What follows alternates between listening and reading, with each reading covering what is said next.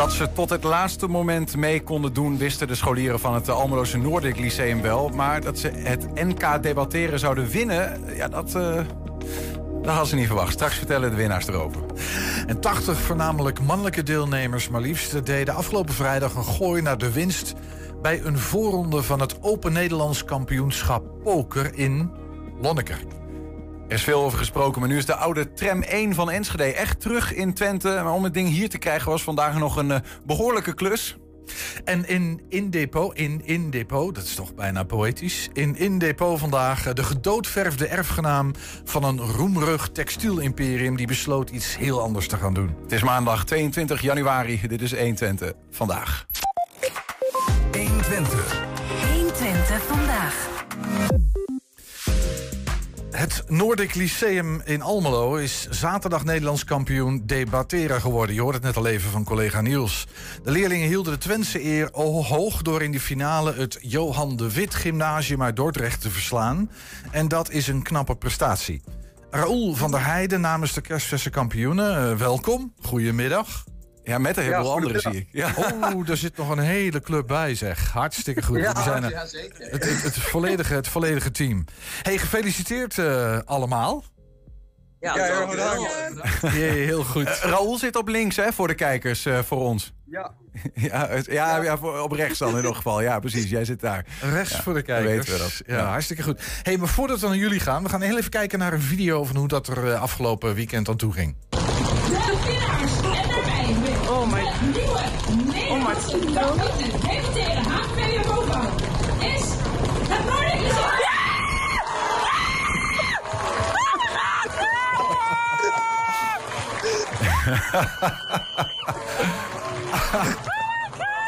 ja.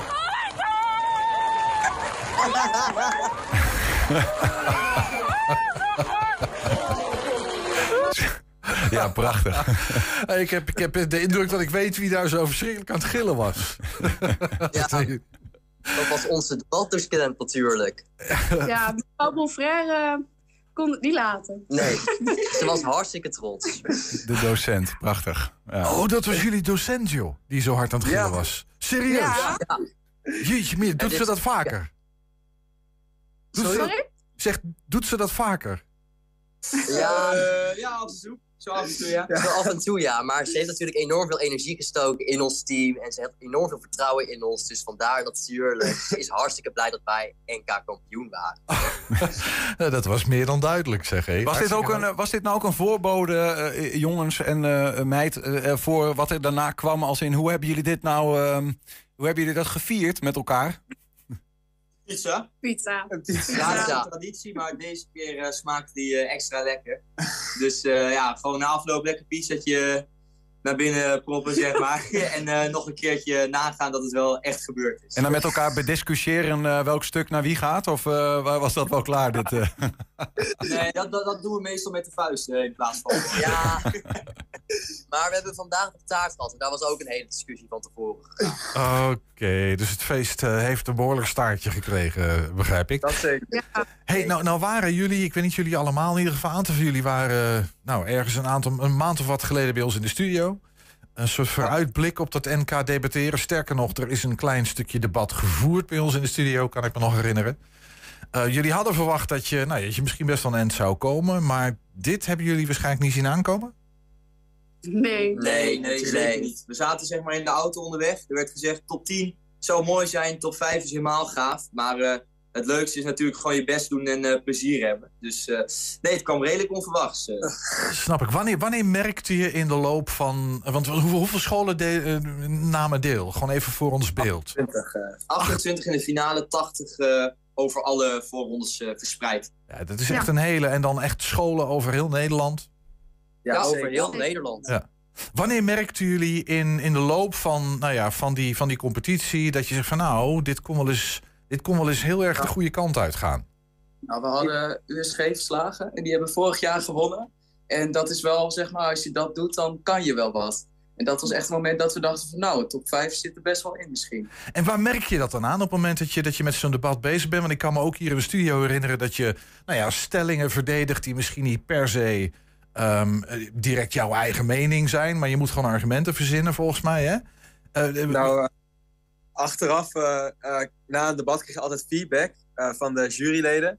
En we hoorden na ieder debat hoorden we wel redelijk positief feedback. En op een gegeven moment zit je toch wel na te denken van... oh, we scoren wel de hele tijd goed, dus blijkbaar. En dan zie je van, misschien halen we de finale wel. Maar ja, je mag er natuurlijk niet op hopen. En dan, als je dan zoiets te horen krijgt, ja, dan ben je ja, razend, razend blij. Jullie zitten daar echt als een team, hè? Dat, dat zien we nu ook wel, volgens mij al. eh, jullie daar zitten met z'n vijven. Ehm, hoe werkt dat dan? De, de hele tijd gaat er iemand anders naar het, naar het spreekgestoelte... om dezelfde stelling te verdedigen. De ene keer de een, de andere keer de ander. Eh, hoe zit het? Eh, ja, we hebben eigenlijk allemaal onze eigen rol. Dus eh, er zijn vier plekken en op elke plek zit iemand anders. En we hebben dat natuurlijk van tevoren geoe- geoefend. Hoe je nou echt goed je argumenten kan inbrengen, weerleggen en repareren. Maar ja, we gaan inderdaad om de beurt eh, mogen we praten. Maar inbrengen, weerleggen, refereren. Dat zijn de geheime... Dat zijn de ingrediënten van een goed debat? Ja, Ja. elke spreker heeft zo zijn eigen taken. Ja, wat we ook, wat ook eh, in het debat eh, bij jullie in de studio, dat we eerst ik en daarna deze man hier, Jury, zeg maar, naar, naar voren apart gingen. Nou, zo gaat het dan ook in zijn werk. En iedereen heeft zijn eigen taak een beetje. De ene die brengt alleen argumenten in. De andere die eh, haalt de andere argumenten van de tegenstander onderuit. En de andere die, eh, die zorgt weer dat onze argumenten die onderuit zijn gehaald weer goed zijn. Ja, en zo heeft iedereen zijn eigen taken. En eh, ja, wat er is gezegd, van tevoren ingedeeld daarop, zeg maar. Dus ja, Zodoende. en het ging best lekker. Eh, nou, dat mag, eh, dat, mag blijken, ja. Als je Nederlands kampioen wordt, dan gaat het best lekker natuurlijk. We hebben een heel klein stukje, heel klein stukje eh, eh, van afgelopen zaterdag. Gewoon even om een beeld te krijgen hoe dan nou ja, zo'n wedstrijd debatteren eruit ziet. Even kijken. Dan zou ik graag beginnen aan het weerleggen van de argumenten van de propositie en onze argumenten versterken. Te beginnen met het weerleggen. De verzonken kosten. We trekken steeds meer buitenlandse studenten aan, ze kosten ons steeds meer geld. Maar, beste jury, dit levert geld. Dan de kenniseconomie. Want wat is nou de studie diplomatiek in het Nederlands als je dus helemaal geen Engels kan en vervolgens in het buitenland zit met je Nederlands? Vervolgens spreek je geen woord Engels, je kan niemand daar helpen aan een paspoort of een visa of wat je ook moet regelen, want je hebt de studie in het Nederlands gedaan. Er zijn genoeg eh, studies in het Nederlands, kies daar dan alsjeblieft voor. En ga niet zeuren over de Engelse studies. Want wij als Nederland hebben een enorme export en een enorme betrekking met het buitenland. Dus zorg ervoor dat onze studenten, dat de toekomst van Nederland ook Engels spreekt. Zorg voor beter onderwijs. Steun oppositie. Dank u wel. Nou Ja, hoor, een beetje een beeld te krijgen. Ehm, maar dit, dit gaat eh, ongetwijfeld over... eh, moeten wij nou eh, buitenlandse studenten eh, naar Nederland halen... of is dat alleen maar ingewikkeld voor ons onderwijssysteem? Ja, en dan het, het Engels hè, op, het, op het hoger onderwijs, zeg maar. Moeten Ja. we dat wel of niet eh, afschaffen? Of moet dat juist blijven? Ja, dat zijn ook best wel pittige onderwerpen, toch? Eh, eh, om, om zo aan te vliegen. Heb je, kun je daar van tevoren op voorbereiden... of krijg je zo'n stelling eh, geponeerd en eh, succes ermee? Nou, je hebt zeg maar, op een normale wedstrijd heb je drie stellingen. Daar krijg je er twee van tevoren. Dus die kun je op school zeg maar, al redelijk eh, tot in de puntjes wel voorbereiden. Daar weet je, kun je dingen over opzoeken en dat komt wel goed. Maar dan heb je ook nog de derde, die je dus niet weet. Dat is een improvisatiestelling. 20 minuten lang. Zonder enige informatie mag je docenten mogen er niet bij. Eh, geen mobieltjes of internet of wat dan ook. Puur parate kennis. Zijn over het algemeen net iets makkelijkere stellingen. En die moet je in 20 minuten moet je zo'n eh, heel debat zeg maar, in elkaar eh, knutselen. Om het zo maar te zeggen. En ja, de laatste moesten, hadden we ongeveer hetzelfde. Alleen voor die keer mochten we dan wel het internet gebruiken. Dus het, het is best lastig om in zo'n korte tijd toch wel iets eh, neer te zetten. Ja. Wat, wat is nou de, de lastigste stelling geweest? Ik weet niet wie ik daar voor jullie eh, voor, moet aankijken. Maar wat is nou een stelling? Ik kan me voorstellen dat je zo'n stelling voor, voorgeschoteld krijgt. Dan denk ik, mijn god, wat moet ik hier nou weer mee? Of, of ik heb hier een heel sterke mening over... maar ik moet nu precies het tegenovergestelde gaan zitten, gaan zitten verdedigen. Wat is nou een hele lastige stelling geweest? Eh, de lastigste stelling was voor de finale eh, de stelling dat Nederland uit eh, VN-vredesmissies moest gaan trekken. Want dat is natuurlijk wel een debat met, eh, t- ja, dat is eigenlijk gewoon een mes met twee scherpe zijden. Want er is een hele morele kant aan, maar ook een hele financiële kant. En het is maar net aan welke kant je zit. En dat maakt het debat wel lastig, want je moet wel in die plaats gaan interpreteren. Ja. Ook al ben je het er niet mee eens. En je moet voor Vooral of tegen zijn. Je kunt niet zeggen, nou, het is een genuanceerd verhaal. Ja, Nee, inderdaad. Dus Ja. het, eh, Waren jullie voor, waren jullie, moesten jullie deze, deze stellingen over het ver- het vertrekken uit VN-vredesmissies, moest je die verdedigen of moest je hem aan juist aanvallen? Ja, wij waren er eh, voor. Wij waren voor het stoppen van die eh, vredesmissies door Nederland. En welke, Ja, dus eh, wij- welke argumenten gebruik je daarvoor dan? Gewoon even een Nou, beeld. Ja, eh, het is, zijn best heftige dingen gebeurd door die vredesmissies. Dus eh, ten eerste dat eh, bijvoorbeeld in Bosnië, wat er destijds is gebeurd, in Rwanda. Nou, ga zo maar door. Er zijn heel veel plekken op te noemen waar het gewoon finaal is misgegaan. Nou, daar hadden we een argument over. Dat, dat, gewoon, dat willen wij niet. Daar willen wij onze handen niet aan hebben zitten. Ten tweede, het kost gewoon best wel veel geld. En het levert bijna nooit wat op. Want ten derde het argument, er zijn te veel regels. Dus ze mogen vaak niks, ze moeten vaak maar toekijken. En er gebeuren daardoor vreselijke dingen en het kost nog weer eens geld. En daar wilden wij dan zeg maar onze handen niet eh, aan vuil maken. En dat zijn dan argumenten die je met elkaar op tafel, die je met elkaar bedenkt. Van dit, dit, dit zijn de, de contra-argumenten in, in dit geval. Ja, Ja, precies. en die moet je dan eh, inbrengen, eh, ondanks of je het er mee eens bent, zeg maar. Op zo'n moment dan sta je er volledig achter en dan de wereld van, de, van jouw tegenstanders is dan complete waanzin. Nee, dan moet je er wel echt fel achter staan eh, Ja. op zo'n moment. Hey, wat, eh, wat, wat, wat, leer je? Ik, ik, ik- eh, toch even een quizje. Want die laatste stelling over die VN-vredesmissies. Nou, even met, met handen opsteken. Wie, wie van jullie was echt voor die stelling? We, we, we moeten weg bij die VN-vredesmissies. Wie was daar echt voor van jullie? Intrinsiek. Half. Half. Ja, anderhalf. half. Anderhalf van de vijf. Ja, precies. En dan moet je echt wel wat verdedigen. Wat leer je nou van zo'n... Want dat kan ik me ook voorstellen. Het is voor jullie natuurlijk ook een heel traject geweest... van nou ja, oefenen, een aanloop nemen naar dat NK. Ehm, en eh, wat heb je ervan opgestoken? ja, inzichten krijgen Ja. in eh, nou ja, andere mensen. Voor bijvoorbeeld, nou, het- niemand die was het echt, echt mee eens met die stelling bijvoorbeeld, maar ja, we moesten het wel verdedigen. En dan ga je ook kijken naar waarom kunnen andere mensen dit ooit vinden? Waarom vinden, zijn ze het hiermee eens? En je leert natuurlijk eh, gewoon spreken, dat is wel heel belangrijk. Ik bedoel, voor een grote groep, het, de filmpjes die werden laten zien, dat was voor, ik denk, ja, 200, 300 man zeker wel. Wauw, ja, ja. Ja, en dat, Wel Voor je debatclub eh, op school, zeg maar. En dat het spannend is, ja, dat hebben jullie ook wel laten zien eh, toen jullie hier waren in eh, november. Hè. Jullie speelden toen tegen een school uit Enschede. Die hadden wat minder ervaring. En dan zie je hoeveel spanning het met zich mee kan geven. Overigens, Jaron en eh Shuri, zeg maar de, de twee aan, aan, voor de kijker aan de linkerkant. Hè. Eh, Shuri hier vooraan en Jaron daarachter. Jullie waren daar toen. eh, hadden ook al ervaring eh, met deze wedstrijd. Eh, de, maar maar de anderen, wat hebben jullie, zeg maar, hoe hebben jullie je voor, hoe hebben jullie naar Jaron en Shuri geluisterd vanuit dit of dit moet je echt vooral niet doen of wel doen? Ehm, ja, als je bij het debat komt, dan heb je meteen hun daar staan. Dus de lat ligt al meteen heel erg hoog. En dat, aan de ene kant denk je van, oh, oh dat moet ik, eh, daar moet ik tegenin gaan. Maar dan laat je wel echt heel erg zien eh, hoe je zo goed kan presenteren. En je leert ontzettend veel van elkaar. Dus het was alleen maar positief dat ze zo goed zijn. Dat vond Ja. ik heel fijn. Ja, ik, ik denk ook dat er leeftijdsgenoten van jullie zijn die zeggen van ja, debatteren. Goeie genade. Ik heb wel wat beters te doen. Eh, ik heb nog serie af te kijken op Netflix. Ik heb me mijn TikToks bij te houden. Weet ik veel wat allemaal. En wat, wat maakt nou, en dan even voor de nieuwkomers. Wat maakt nou dat je zegt van ja, nee, dit was wel echt een mooi avontuur. Eh, nou, ik zou zeggen dat debatteren best wel een stoffig imago heeft. Ja. Ondanks als je eh, ermee begint dat je erachter komt dat het juist, juist heel actueel is. En juist nu in een tijd van polarisatie, waarin mensen steeds verder uit elkaar komen te liggen, eh, moet je dus gaan verdiepen in de eh, standpunten van een ander. En daardoor bouw je echt begrip voor elkaar op. En zo leer je ook beter luisteren, presenteren. Maar vooral dat stukje begrip is echt iets wat, eh, wat heel waardevol is. Ik, ik vind dat wel een wonderlijke paradox. Hè? Want, jullie, want jullie moeten heel zwart-wit een stelling verdedigen. Er is eigenlijk geen ruimte voor grijs. En, en- maar toch leer je ervan dat het ook grijs is. Hè? Dat je, tenminste, dat is een beetje wat ik jullie hoor zeggen. Klopt dat? dat je, omdat je, je moet je in de, nou ja, in, de, in de argumenten van je tegenstander verdiepen. Of tegenstander, maar je moet je in, in andermans argumenten verdiepen. Dat is een hele wonderlijke contradictie, lijkt me, of niet? Nou ja, ik vind het zelf altijd wel leuk. Ehm, ik heb het er thuis ook altijd over en ik vertel wat zijn de stellingen.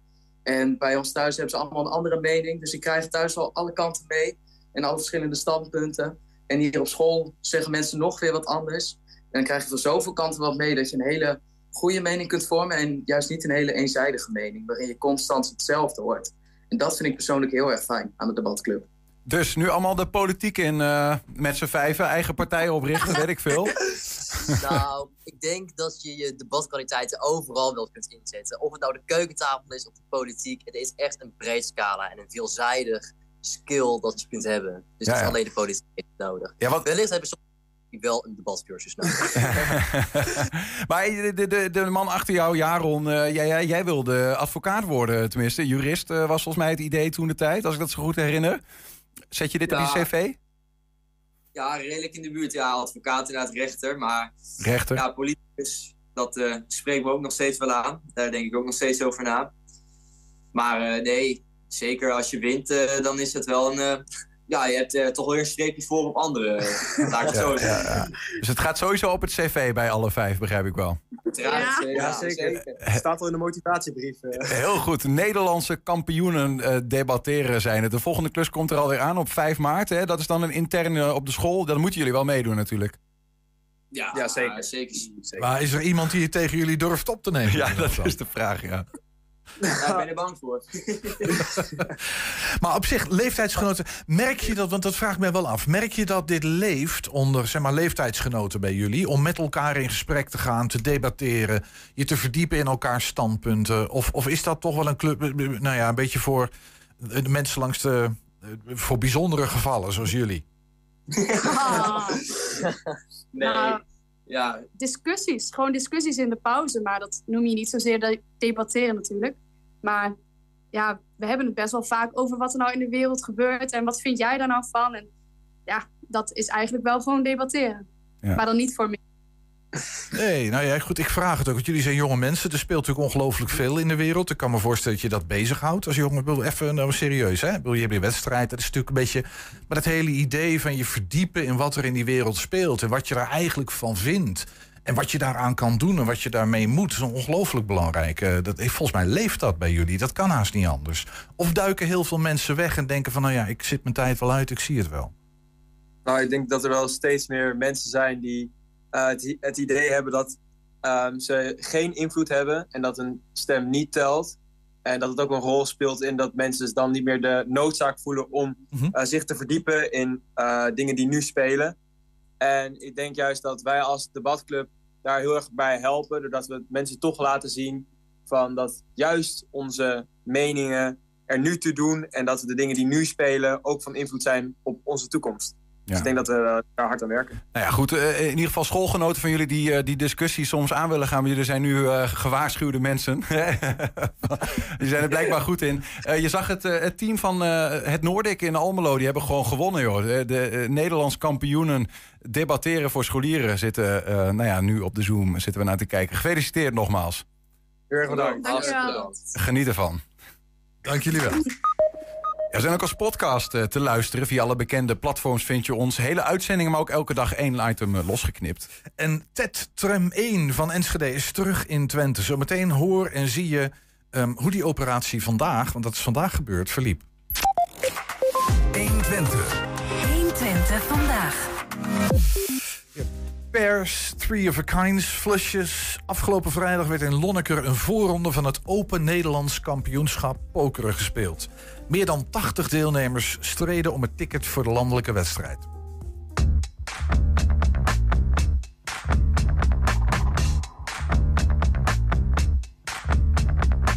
Ja, we gaan vandaag hier het Open Nederlandse kampioenschap uh, poker organiseren. Dit is uh, een van de 150 uh, live voorrondes die wij hebben. Dus dit gaat weer een hele mooie avond worden hopelijk.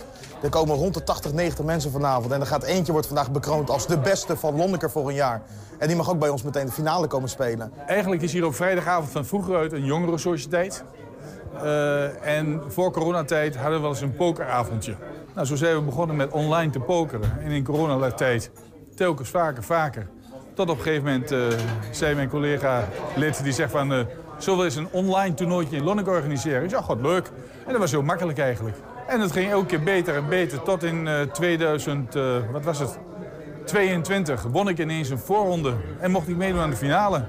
Ja. En toen werd het pas echt spannend. Toen kende iedereen je op een gegeven moment. Ik kwam ook nog vrij ver. En ja, zo ben ik eigenlijk in het wereldje gerold. Mijn tweede live toernooitje was de finale. En dan ben ik zesde van Nederland geworden. Dat was wel heel apart.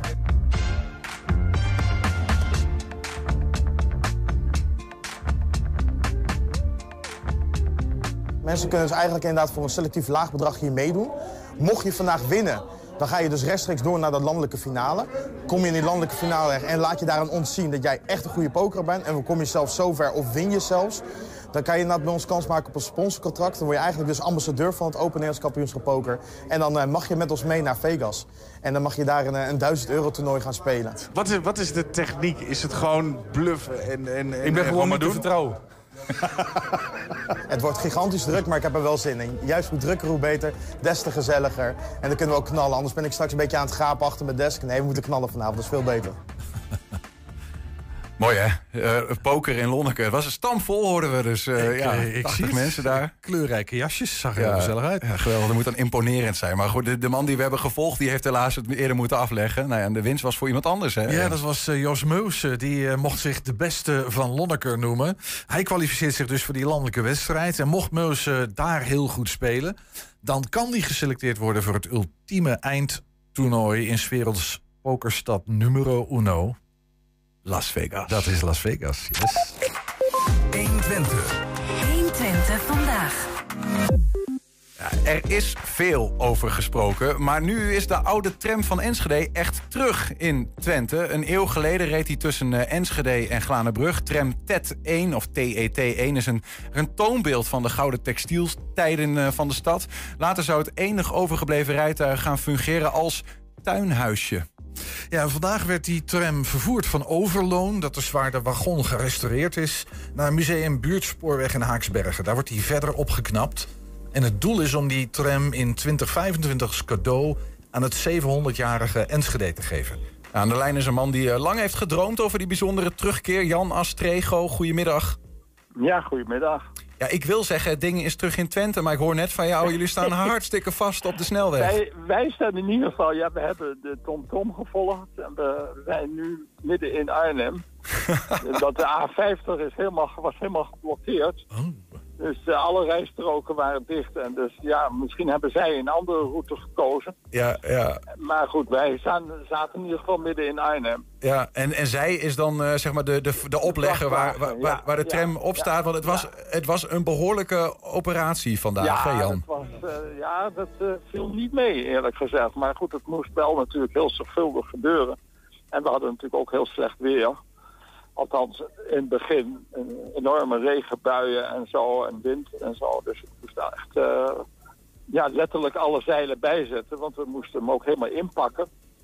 Zodat hij niet eh, beschadigd eh, overkwam. Ja, we zien dat nu, het we zien dat nu op beelden. was ook al heel spectaculair, moet ik zeggen. Dus, Je hebt- eh, We zien dat nu gebeuren op beelden. Hè? Die, die, die tram, het, het casco daarvan, het skelet. Ja. Ingepakt in blauw plastic. Dat heel zorgvuldig op een oplegger wordt geladen. Het is gewoon een museumstuk natuurlijk eigenlijk. Hè? Ja, dat is het ook. Daarom, eh, bedoel, het is dan wel geen Rembrandt, maar in zijn soort is het het wel eigenlijk. Want het is een, eh, het staat hoog op de, op de lijst van, eh, van monumenten mobiel erfgoed. Dus eh, ja, dan moest, eh, moest niks misgaan. K- k- Kan je nog heel even misschien schetsen hoe, hoe belangrijk dit rijtuig zeg maar, cultuurhistorisch is voor nou ja, stad als Enschede? Wat, wat, nou ja, betekent is, eh, de, de, in, tussen 1908 en 1933 hebben er trams gereden in Enschede. En die eerste zeven trams, er zijn later ook nog wat andere trams binnengehaald, maar de eerste zeven die waren dus van, van een bedrijf wat later nooit meer trams heeft gemaakt. Dus er zijn maar zeven unieke exemplaren geweest. En, dit is er was eentje van. Dit is één van die zeven unieke. Ja, oh, dit was Nummer echt één. nummer één. Ja. Ja. Hey, eh, eh, Jan, Dus, iemand, eh, jullie, jullie kunnen hem verwelkomen, hè, want het ding is onderweg naar Haaksbergen, Museum Beurtspoorweg. Daar wordt ja. hij eigenlijk af nou, gerestaureerd. Maar hij is de afgelopen jaren onder handen genomen door een man die inmiddels 83 is, Jos Koopmans. Die, eh, ja, die heeft er jarenlang min of meer in zijn eentje aan gewerkt. Hij moet er, moest er Nou, vandaag af... er wel, was wel hulp hoor, daar gaat het niet om. Maar goed, hij heeft het wel eh, geregisseerd, zal ik maar zeggen. Ja, ja, die moesten er natuurlijk vandaag dan eh, afscheid eh, van nemen. Heel even om een Ja. beeld te krijgen van hoe hij er daarmee aan het werk was. RTV Oost ging in 2021 bij hem langs en dat zag er zo Ja. uit. De tram komt naar Enschede en we hebben hem vast als model al gemaakt. Ik heet Jos Koopmans en sinds 2017 ben ik bezig met het restaureren van deze tram. Als je dan moet omschrijven hoe de toestand van de tram toen was. Dus helemaal betimmerd, allemaal eh, plafonnen erin. Een dubbele vloer hadden ze erin getimmerd. Dat hebben we er allemaal uit moeten slopen. Dus er is een, een kubieke meter aan uh, hout uitgekomen. Dit is een model, schaal 1 op 20. We hebben een paar meer modellen gemaakt. En aan de hand van deze modellen wordt nu de echte tram nagebouwd. Om de tram weer in deze staat te krijgen, moet er nog wel wat gebeuren. Ik heb het plafond in de tijd gedaan in uh, februari 2018. En toen heeft het ook 14 dagen heeft het, uh, gesneeuwd, gevroren, met min zoveel. En toen was dit ding heel erg aangenaam als kacheltje. Niets is mooier dan dat het materieel ook rijdt. Dat vinden de mensen leuk. Maar ook de mensen die daarmee bezig zijn... die vinden dat uh, veel mooier dan dat het ergens dom in een, uh, in een lood staat. Hier, hier staat de, de, bestuurder. Die heeft dan, als het goed is... dat zit er allemaal nog niet in... hier een ding dat heet een schakelkast. Daar schakelt hij het rijden mee in. Kijk, die, die staat dan zo...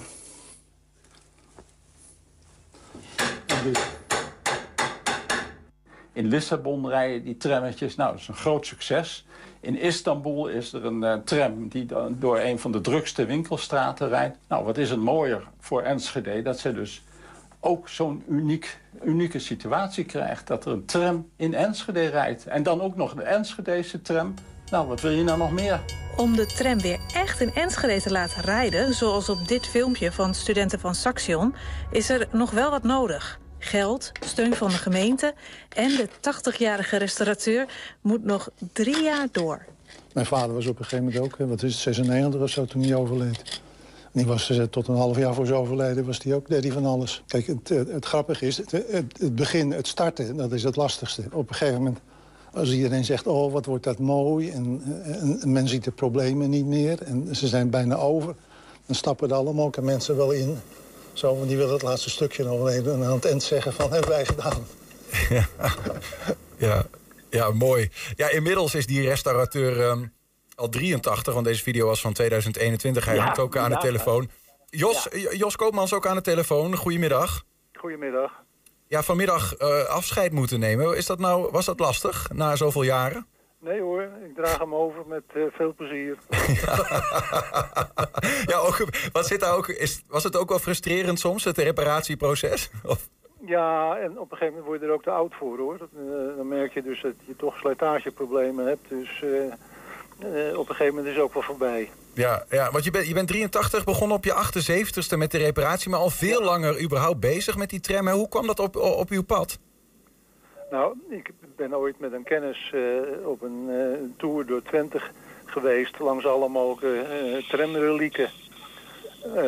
toen werden dus allemaal dingen, originele bovenleiding, ophangpunten en zo getoond. En op een gegeven moment, als laatste, kwamen we dus bij die tram in Overdinkel... waar die toen als tuinhuisje stond. Ja, als tuinhuis. En ja, wat gaat er dan door je heen? Wat, hoe, had u zelf het idee van, nou, dit, dit kan eigenlijk niet, dit ding moet gerestaureerd, moet hier weg? Of hoe, hoe is dat proces begonnen? Nou, ik vond wel dat het, omdat hij erg goed was, alle moeite erin gestoken zou moeten worden om hem weer te restaureren tot een origineel rijdend ding. Maar u, u, u zegt dat hij erg goed was, maar we zitten hier naar een plaatje te kijken. Denk van, nou, dat is toch wel een kippenschuurtje geweest. Ja, die is komt... nodig aan vervanging toe.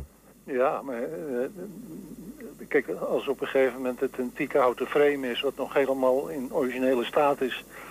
Uh, en het ijzer is een beetje verroest, dan kijk je daar doorheen... en dan denk je van, dit is te restaureren, klaar. Nou, dat is dus ook gebeurd. Maar goed, het heeft nog aardig wat uh, voeten in de aarde gehad. Hè? Uh, ik heb uh, wat, foto's op een rij gezet, even van dat proces. Um, dan, dan haal je zo'n zo tram uit, nou ja, uit die tuin. wat, waar begin je dan eigenlijk? Want het duurt dus vijf jaar uiteindelijk. Hoe, kunt u dat proces in een notendop eens meenemen? Nou ja, je begint er met alles uit te slopen. Want het ding was helemaal betimmerd. Uh, aan de binnenkant met uh, dubbele vloer, uh, allemaal toestanden tegen de zijwanden. En de hele zaak was de, de, prachtige, originele, gelakte binnenkant. Die was helemaal weggeschilderd. Dus we zijn nou, in totaal zeven jaar bezig geweest met eh verf verwijderen hoor. Zo, zeven jaar verf verwijderen. Ja, En dat is dan ook omdat je, nou ja, dat origineel gewoon, je wilt originele hout gebruiken. er, er zit- er zit op een gegeven moment een prachtig eh, plafond, eh, tweekleurig, van, van, van noten en Amerikaans grenen zit erin. Nou, dat wil je toch in al zijn glorie terug restaureren. Ja, dan kan je niet zeggen van we halen ergens een boom bij een houtzagerij en, en, en, we- en we Nee, beginnen opnieuw. schudden. Dat kun je volstrekt schudden. Dus eh, dat hele plafond dat is eh, eh, kaal gekrapt, een aantal keren ge- gezandstraald. En eh, er zit nou de eerste laag lak op. En, en het, eh, het siert tenminste de tram. Ja, nou, we, hebben- we hebben hier, oh, dat is de verkeerde. We hebben hier een beeld van hoe dat er dan op, in november, zeg maar, eh, 2023 eh, uitzag. Dat is niet, niet heel veel anders nu. Er, er moet nog een en ander aan gebeuren, Jos. En ik heb begrepen dat u zelfs, nou ja, in alle compleetheid eigenlijk een soort van handleiding heeft geschreven van wat er dan nog allemaal ongeveer moet gebeuren en op welke Ja, manier. Dat, dat, dat klopt. Ze vroegen in Enschede van wat moeten we nog doen. En toen heb ik maar A zitten uitrekenen hoeveel uren ze er nog in moesten steken. En, en B heb ik ook eh, eigenlijk maar verteld wat ik nog dacht dat er gedaan moest worden. Ja. ja. Nou, ik zal wel het nodige vergeten zijn. Maar goed, eh, dat is nogal wat. Eh, Jan Astrego ook nog steeds aan de lijn. projectleider van dit project om het naar Enschede te krijgen. Ehm, Jan, de, dit, het feit dat hij nog afgerestaureerd moet worden... dat is ook de reden dat hij dus eerst naar Haaksbergen gaat...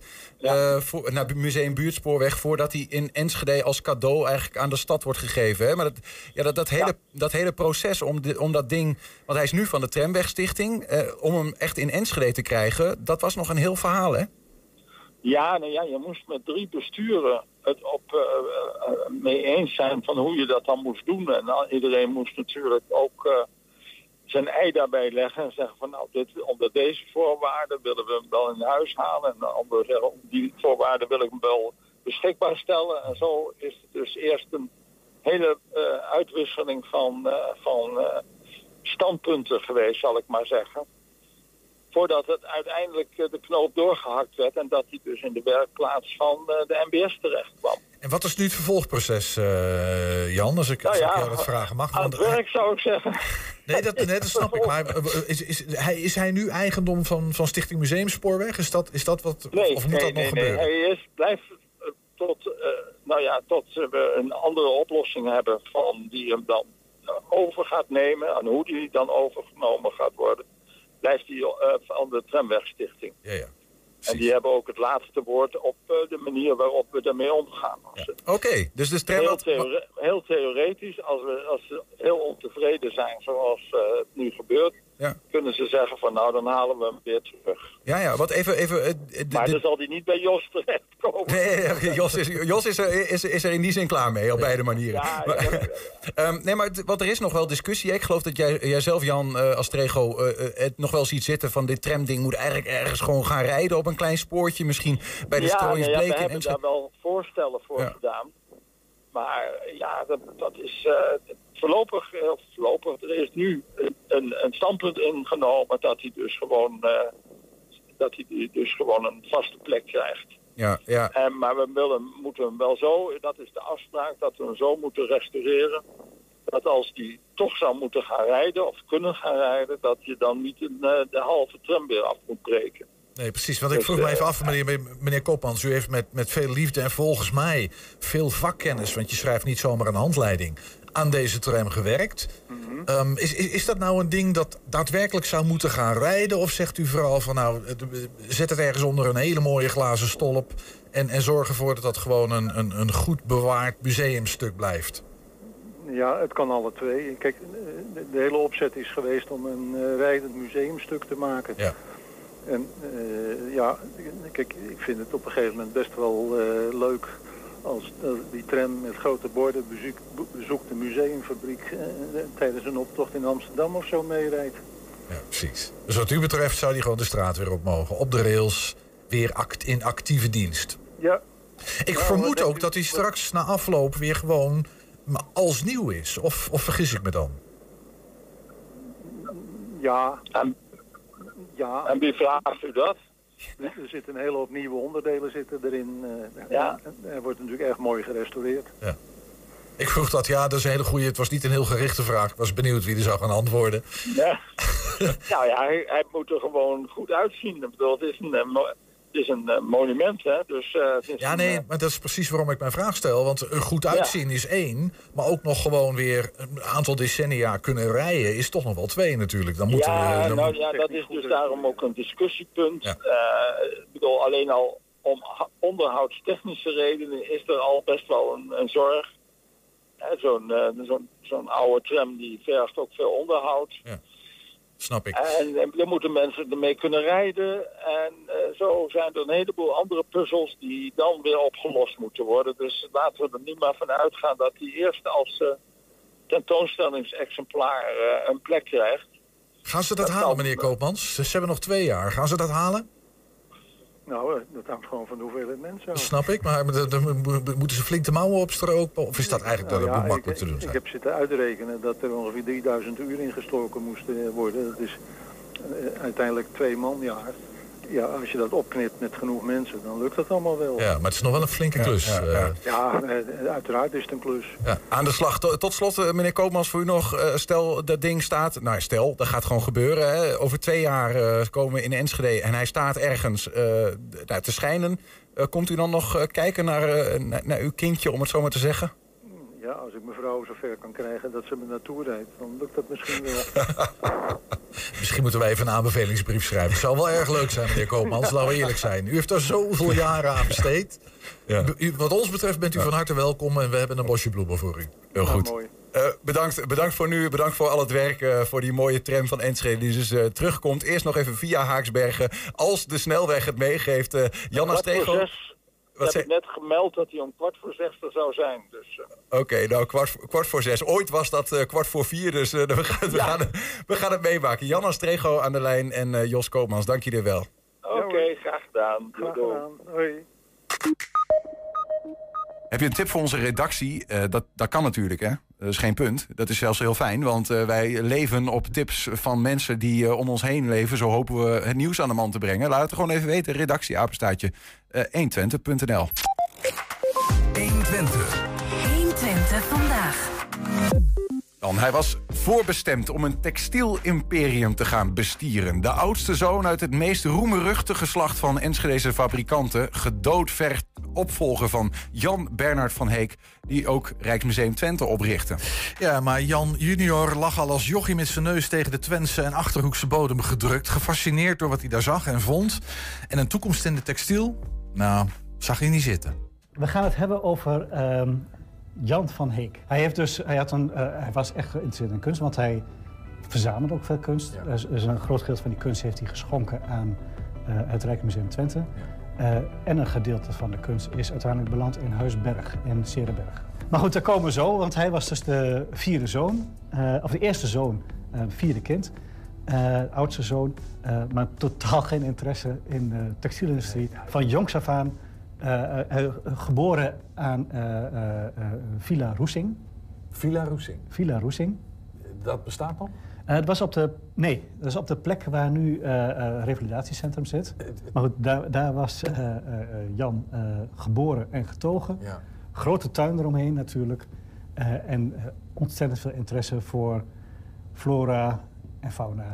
En alles om zich heen. Heel erg begaan met dieren. Hij bracht eh, eh, als kind al een eigen krant uit met een soort dierennieuws en zo. En eh, is zijn hele leven lang ook vegetariër gebleven. Hele leven lang eigenlijk begaan geweest met, ja, met zijn omgeving. Jan van Heek is trouwens van 1922, dus die periode hebben we het nu.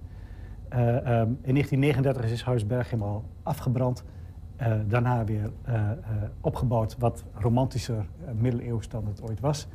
Um, maar een deel van de kunstcollectie is dus ondergebracht in, uh, uh, in Huisberg, destijds al. Ja. Hier in Enschede was dus de kiem gelegd voor uh, ja, liefde voor de omgeving. En hij, bleek, hij is een, een fanatieke stenen en fossiele verzamelaar geworden. En, en, en geweest zijn hele leven lang. Ja, dus wat zijn vader met cultuurhistorie deed, ja. deed hij met natuurhistorie. Ja, ja, dat ja, zijn ja, ja, ja. Dus het verzamelen van fossiele stenen. hij heeft een enorme collectie aangelegd van allerlei stenen, fossielen, eh, En ik stel me dan voor, zoals we hebben dat wel vaker gehad natuurlijk hier in deze serie, is dat je dan van die verzamelaars hebben die dat eigenlijk heel nauwgezet en gewoon wetenschappelijk Ja. documenteren, Absoluut. vastleggen, Hij was op, vindplaats, op, alles erbij. op dat gebied was hij een autodida- autodidact, maar hij heeft alles keurig volgens de regels der norm, eh, regels der kunst heeft hij genoteerd. En, eh, en dat was natuurlijk best wel een bijzondere periode waarin heel veel steengroeves, kleigroeves, ook vondstenplekken waren. En nou, die heeft hij echt fanatiek afgegraast, samen met eh, vrienden. En dat is allemaal in zijn collectie terechtgekomen. Dus ook die vrienden die samen met hem verzameld hebben. Dus zijn collectie is eigenlijk, dat, ze, dat bestaat goed deels uit eigen vondsten. Eigen Dus vondsten. geen ingekocht spul Nee, of zo, maar nee, gewoon nee. dingen die hij zelf, en dan ook in deze omgeving. Deze omgeving, gevonden. ja, dus Twente, Achterhoek, daar gevonden en het aanliggend gebied in, in Duitsland, daar gevonden heeft. Eh, eh, een totale collectie die was eh, eh, rond, de, rond, de, ik meen, rond de 8000 eh, eh, items, dus dat is best een forse eh, collectie. Daar is ondertussen heel wat rommel tussenuit gehaald. Hebben niet alles is even interessant.